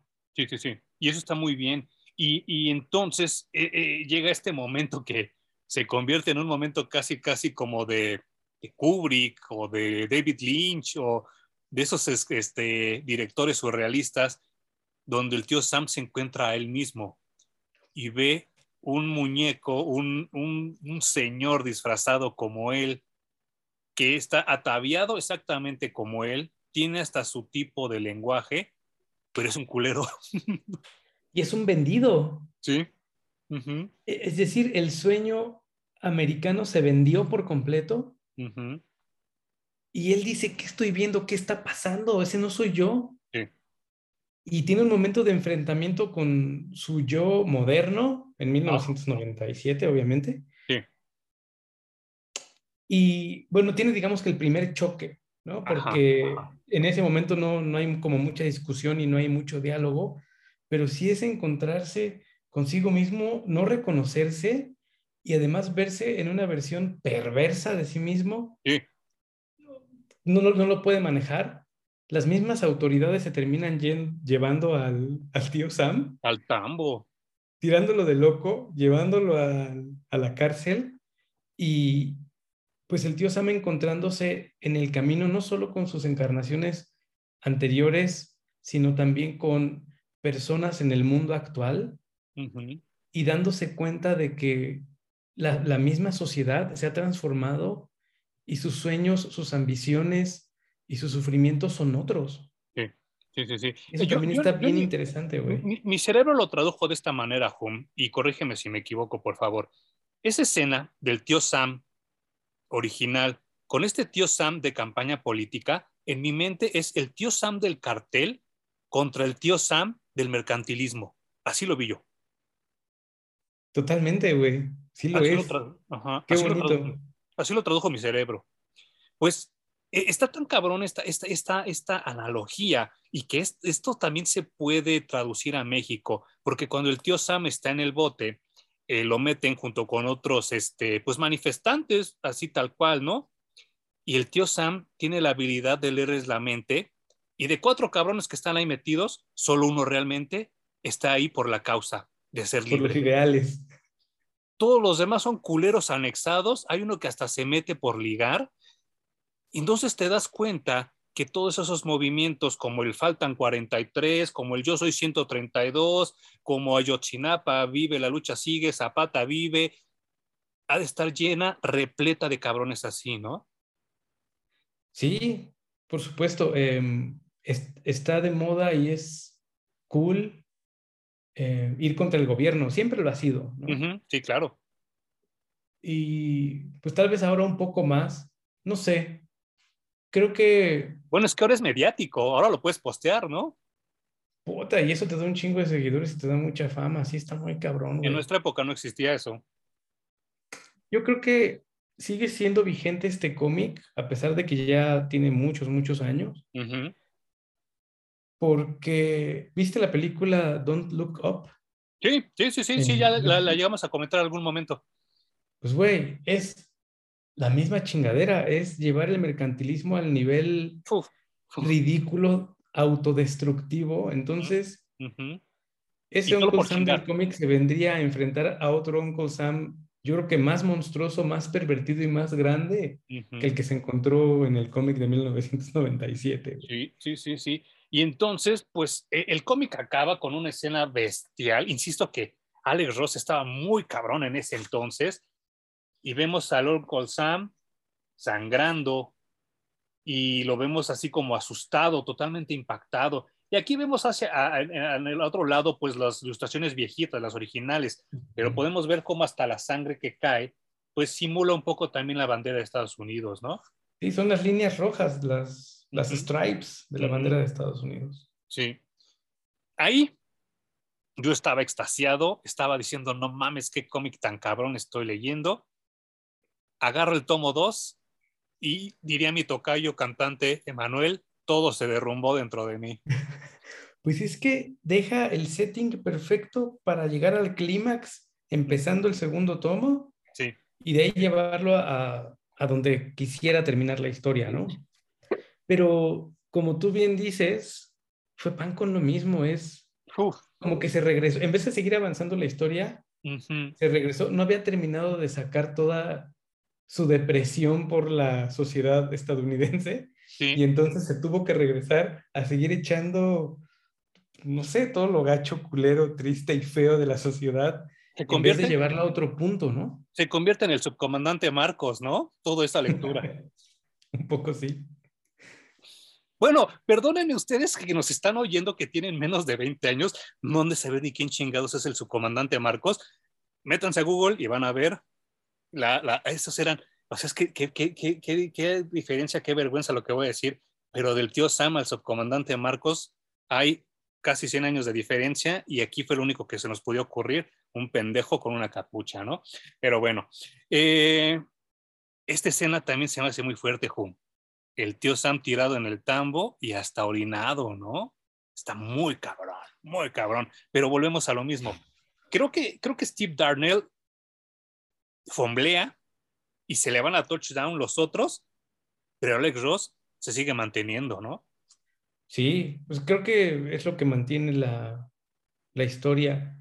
Ah, un acierto, creo que del segundo tomo es traer más iconografía al tema. Sí, claro tan, para decirle al, tío Sam, bueno, ya terminaste de deconstruirte, güey, ahora para de estar ahí en tu propia pipí, revolcándote, y empieza a pensar que sigue.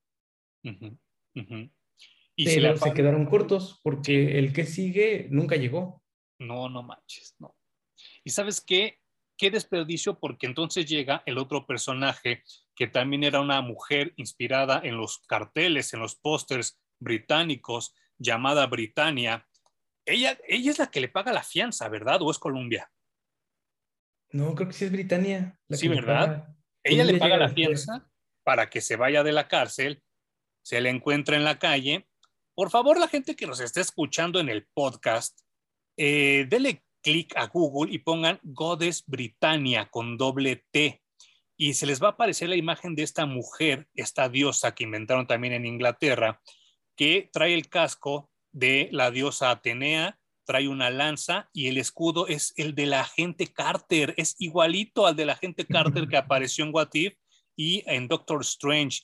Y ella va y platica con el, con, ah, bueno, sale también el león, el león al lado de ella, que es como su mascota. Recordemos que, eh, pues si hay una sociedad generada, creada y criada con mitos y leyendas, son precisamente los británicos. Y este león que aparece también, perdón si me estás escuchando, pero si no, también googlealo y ahí lo vas a encontrar. Eh, recordemos que eh, los británicos creen en la leyenda de Ricardo Corazón de León y por eso ponen a este león como, como su ícono. Pues llega a Britania y se encuentra al tío Sam orinado, deprimido, tirado en una banqueta y le dice, ¿qué pedo, güey? Pues tú estás, tú naciste para algo más, o sea, ¿por qué estás así? Pero a mí lo que sí me saca de onda es que Britania también está envejecida. Eso creo que no tuvo tampoco mucho sentido, ¿no? Pues no sé.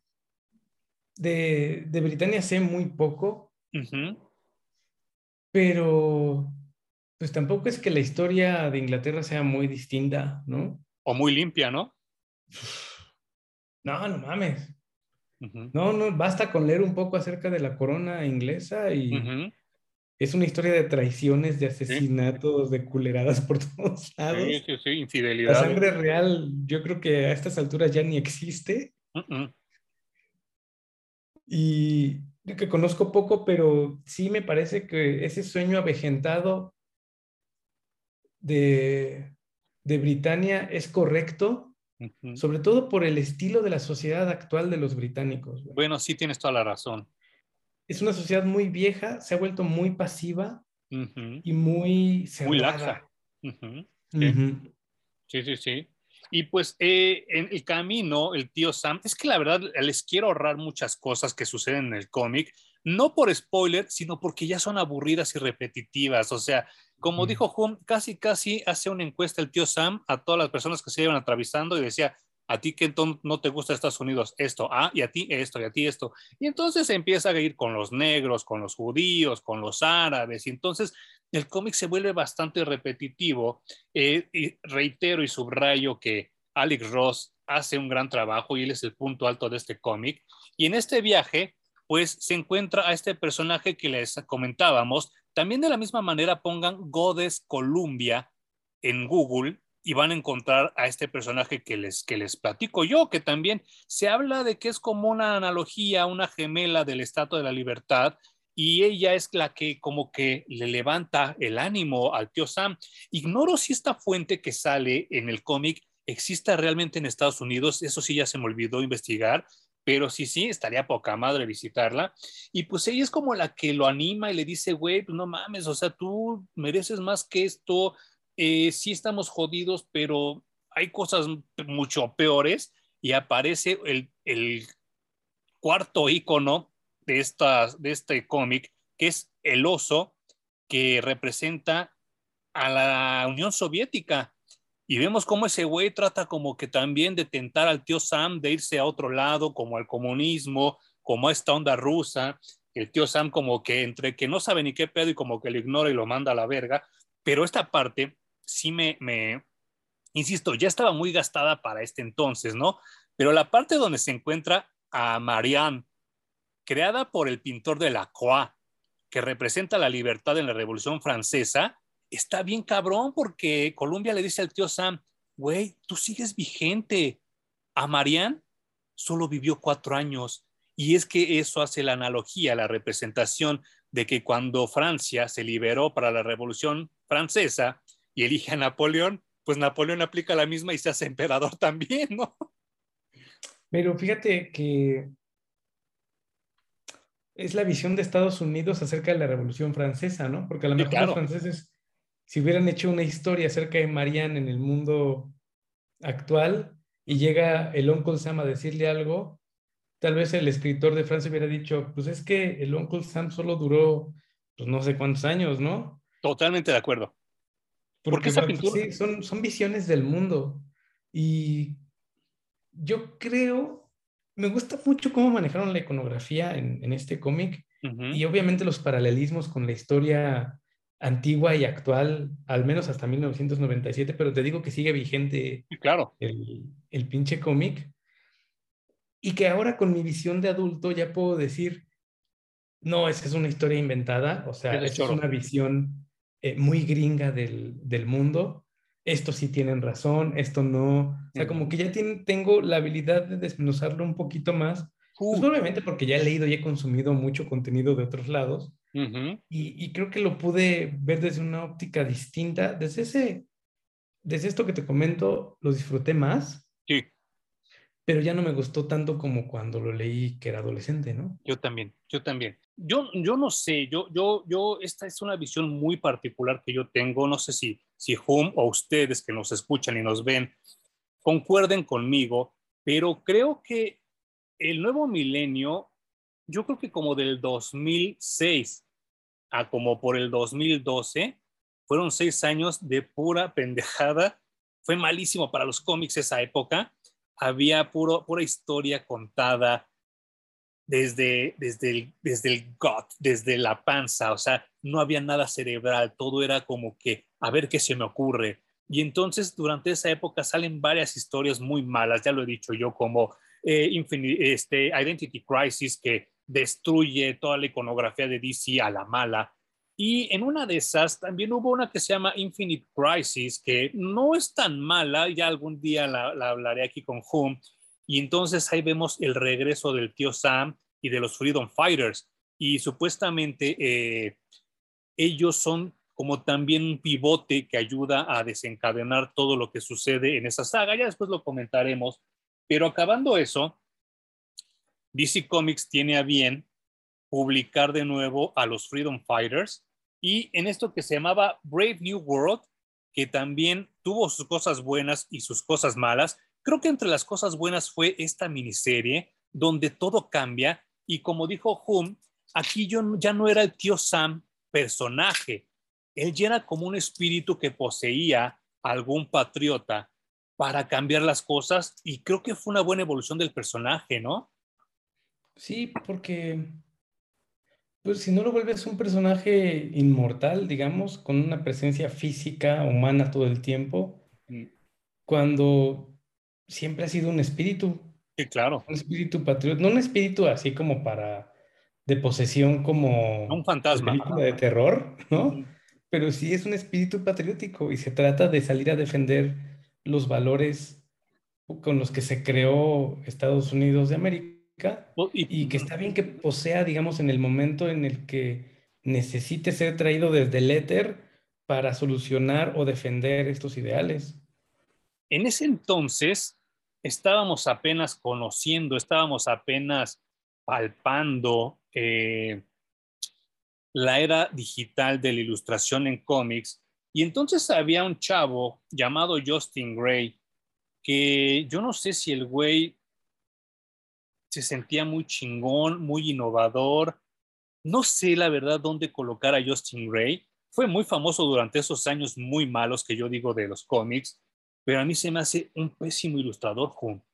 Se me hace muy malo y la manera en la que él dibuja, no hay delineación, no hay trazo, todo lo quiere resolver al putazo, sus expresiones faciales son totalmente inexistentes, su lenguaje corporal es muy, muy chafa, pero lo único que siento que tuvo las agallas de hacer y hacerlo pues latente fue regresar a la Phantom Lady sexosa. Creo que es lo único bueno que hizo ese, ese dibujante. Sí, yo, híjole, me vienen a la mente tantas imágenes de Phantom Lady. Sí, no No, no manches. sé si sea correcto en estos momentos. Pero, ¿te acuerdas que también un tiempo él hizo las portadas de la Liga de la Justicia y eran horribles? Sí, sí, sí, sí. Yo la verdad no sé si valga la pena incluso estar trayendo constantemente de vuelta a los Freedom Fighters.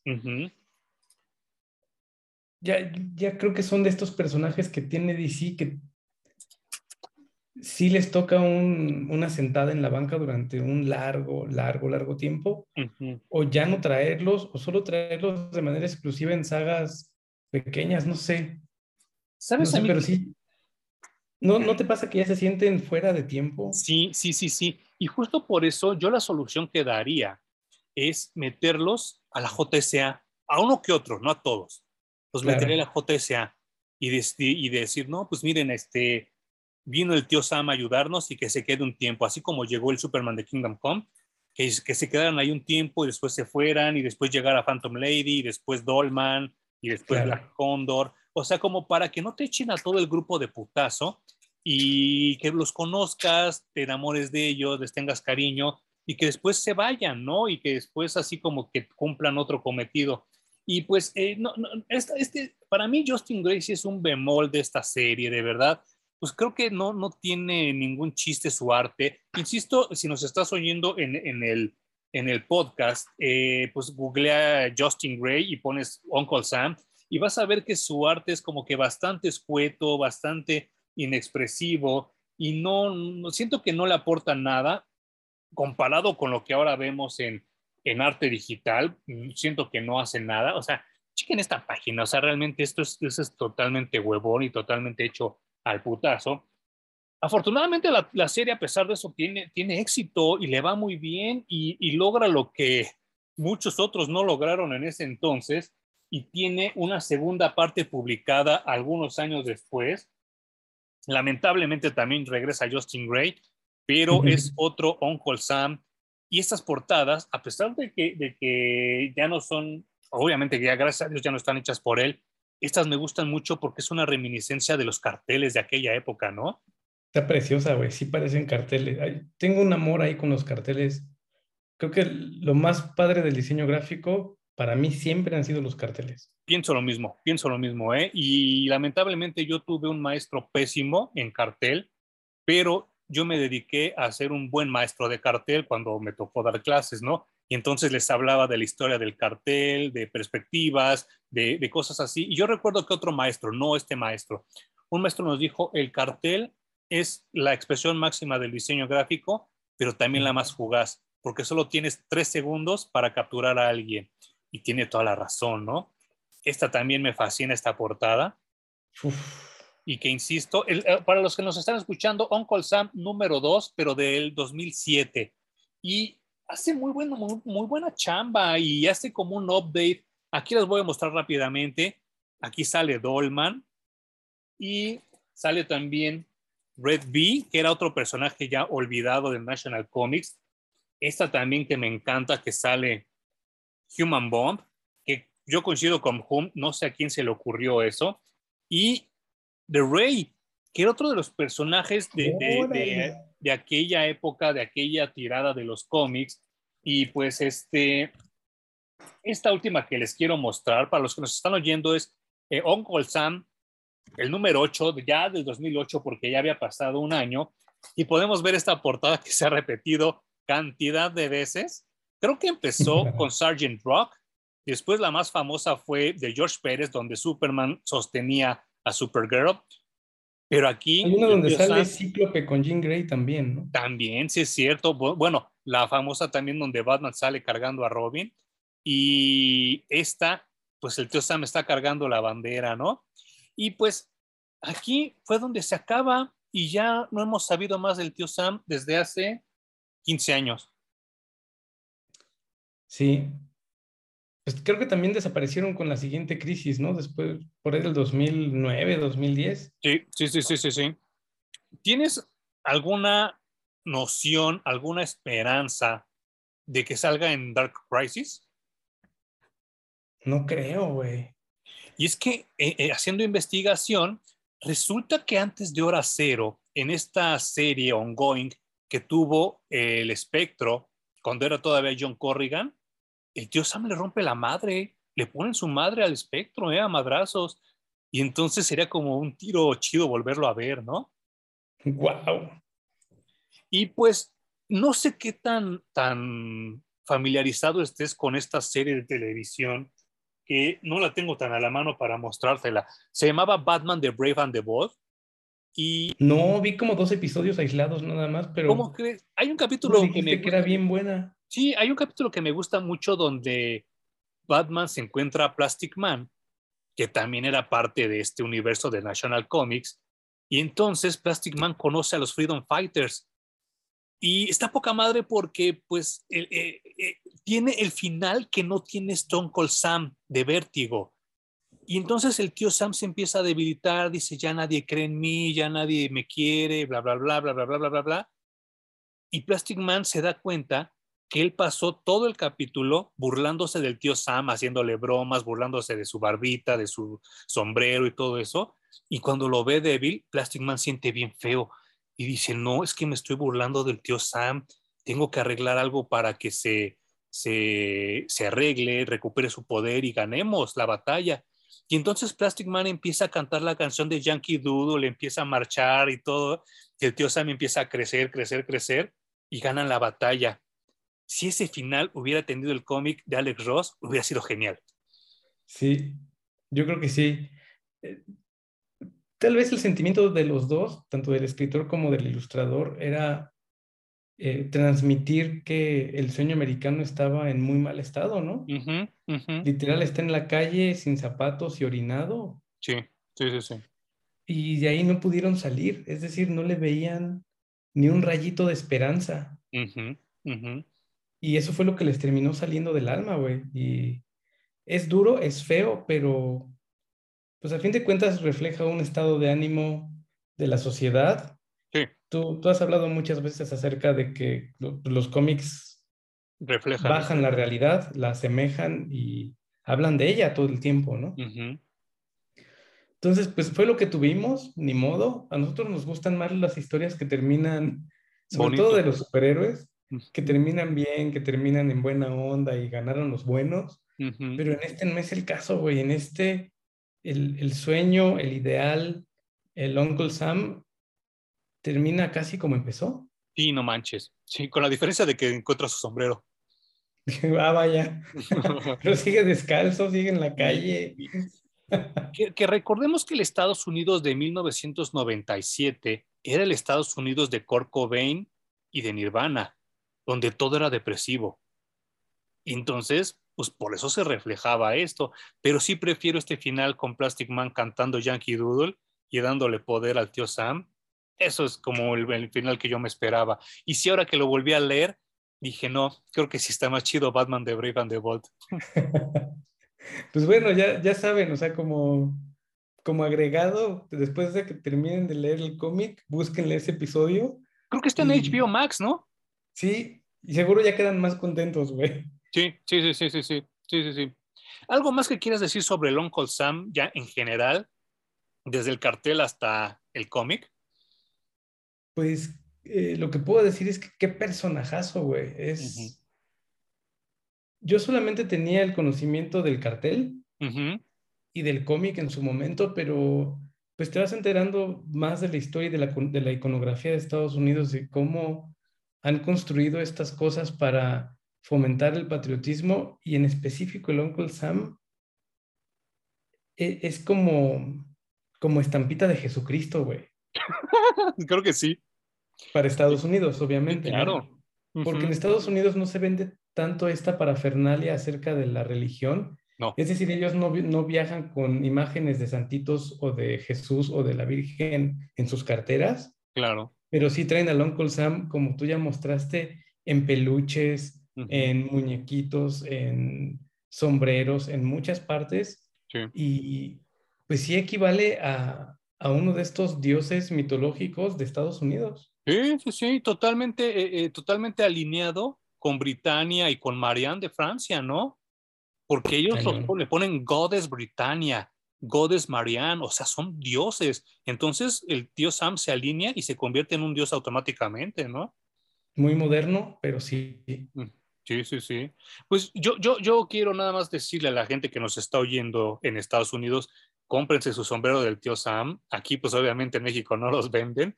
Yo sí quiero un regreso de, de, este personaje. Creo que sí hace falta en este momento donde no solo Estados Unidos, sino el mundo sufre de fe, sufre de ánimos, sufre de, de, de alegrías. Y un personaje así, bien manejado, que esté como, como bien estructurado sí haría mucha falta y creo que sería como un buen aliado con Superman para levantar de este letargo que tenemos, no solo mediático, sino social, ¿no? Eh, no, es, no es casualidad que el cine de superhéroes por parte de DC esté dominado por Batman, que es un personaje deprimente y depresivo, y personajes como Superman y como el tío Sam, que realmente podrían inspirar a nuevas generaciones, los tienen abajo de la alfombra y a mí sí me gustaría verlo de regreso.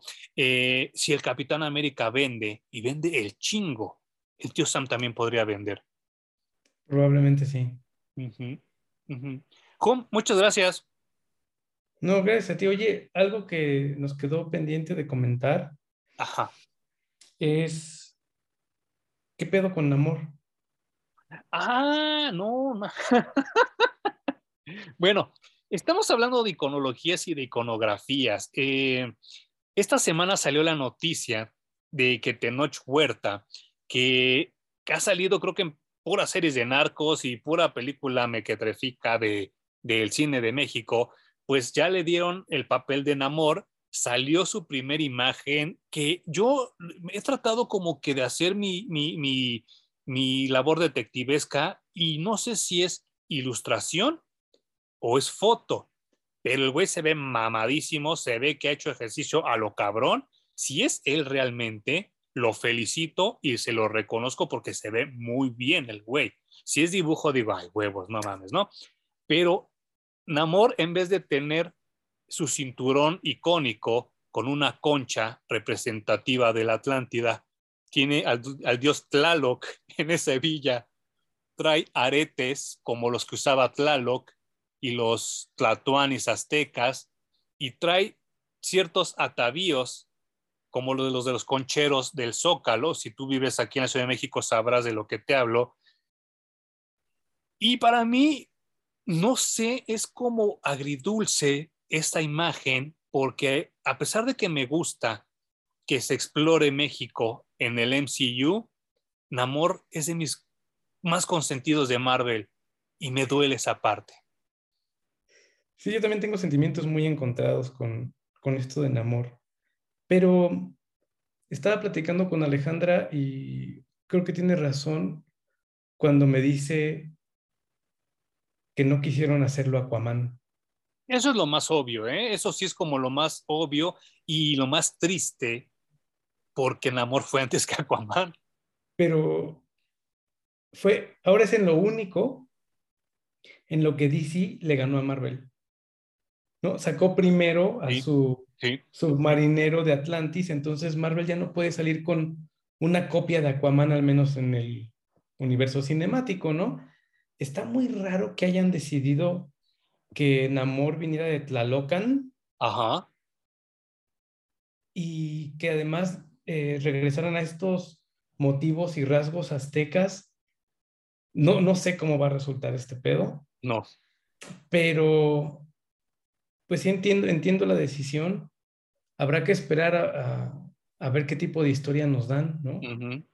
Pues eh, si hay algo que el universo cinemático de Marvel y que Hollywood en particular sabe hacer es quedar en una permanencia que se traduce después a los cómics.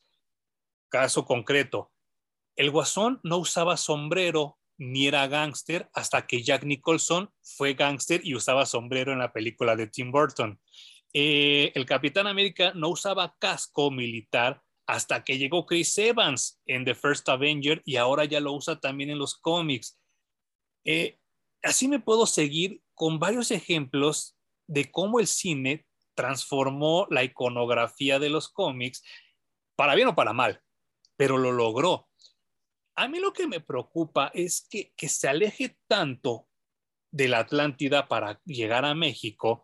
Y obviamente, insisto, como mexicano, me gusta, me, siento bonito, ¿no? Porque prefiero que, que, se hable de este tipo de mexicanos que de los narcotraficantes o de los tratantes de blancas a nivel mundial, esta parte sí me gusta mucho, pero me duele un poco que no sea el Namor que yo conocí, que ya sea el Namor de la Segunda Guerra Mundial o el Namor de Stan Lee en la Atlántida o el Namor que estuvo en Defenders y siento que sí se va a echar un poco a, perder la imagen que yo tengo de Namor.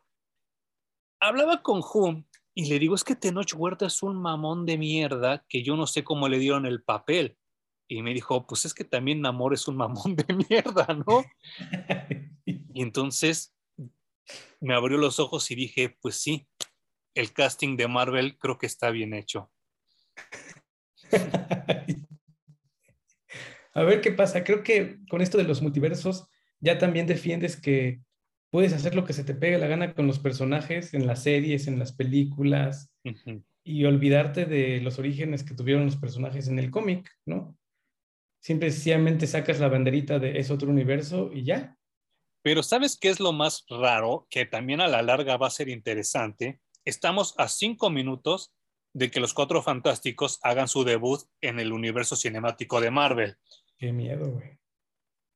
A mí me va a dar gusto, en parte, que un mexicano se ligue a su Richards.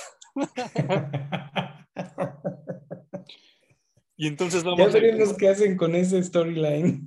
Imagínate, o un mexicano le va a dar baje a Reed Richards y se va a llevar a su Storm, porque a pesar de que muchos tienen la imagen de que el matrimonio de Sue con Reed es perfecto, pues no, ha tenido muchos bemoles y de las grandes tentaciones que tuvo Sue de separarse de Reed fue cuando Namor le dijo, te llevo y vas a ser más que una ama de casa, vas a ser una reina conmigo.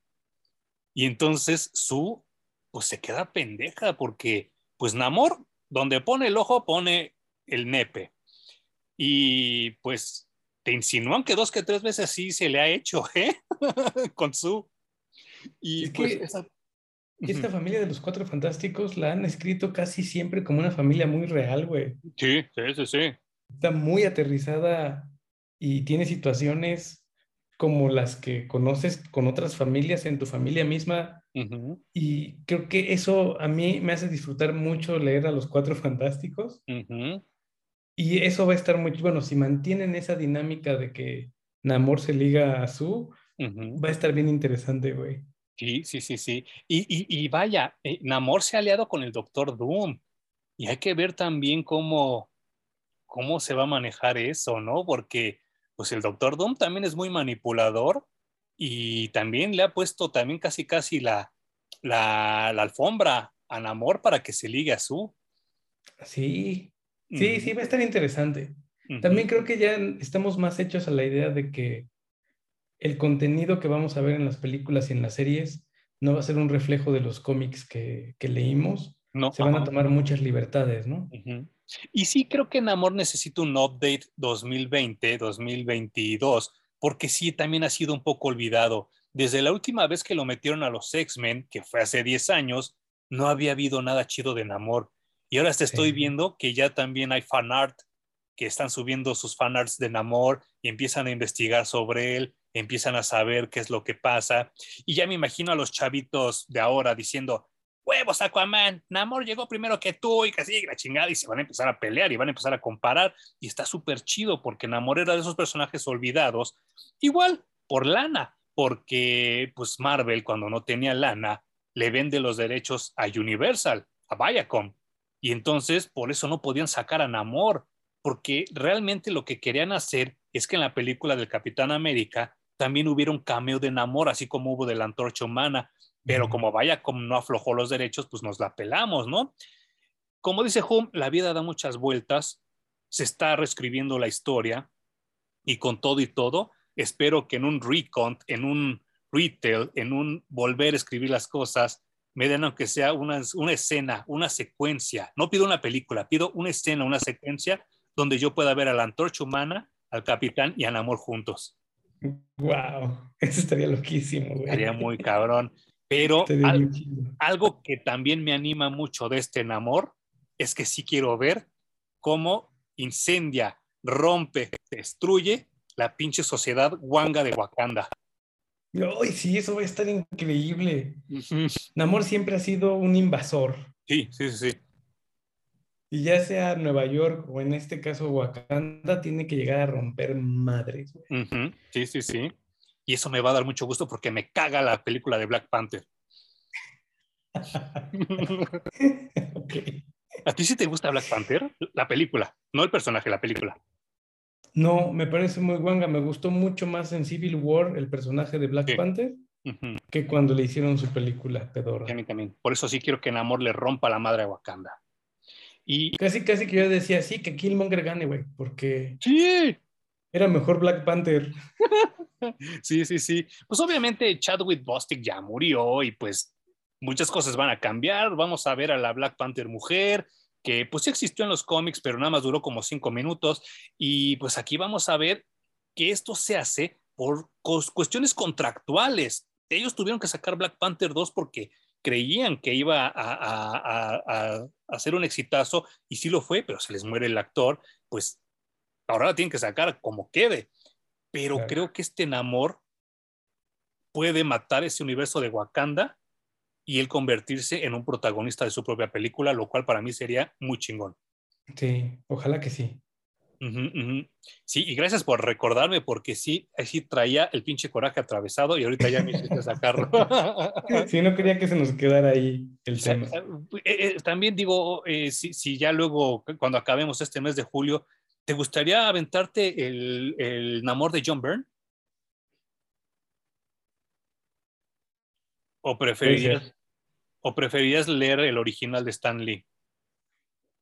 No sé, tendría que echarme un clavado y, y ver como cuál, cuál me prende. Pero sí, estaría no- bueno. No te pido el de la Segunda Guerra Mundial porque tú me has dicho varias veces que te aburre la, la, la narrativa visual de los cómics de la Segunda Guerra Mundial. Sí. Pero sí, sí, hagámoslo. Hagamos uno de Namor. va que va. Cum, muchas gracias. Gracias a ti, Manuel. Gracias a los que nos escuchan y nos ven en Parallax Comics Reviews. Y saben que la siguiente semana vamos a hablar de un tema que pues también tiene que ver mucho, mucho, mucho con Estados Unidos, pero también con la sociedad actual, que yo son de esos cómics que lo acabé de leer y aún no lo he digerido. No sé si es bueno, no sé si es malo, no sé si me gusta o no sé si me caga, que se llama The Voice. Y con eso los dejo para la siguiente semana. Gracias, Hum. Nos vemos la otra semana. Gracias, nos vemos. Feliz 4 de julio a la gente que nos escucha en Estados Unidos y nos vemos la siguiente semana en Parallax Comics Reviews. Dejen.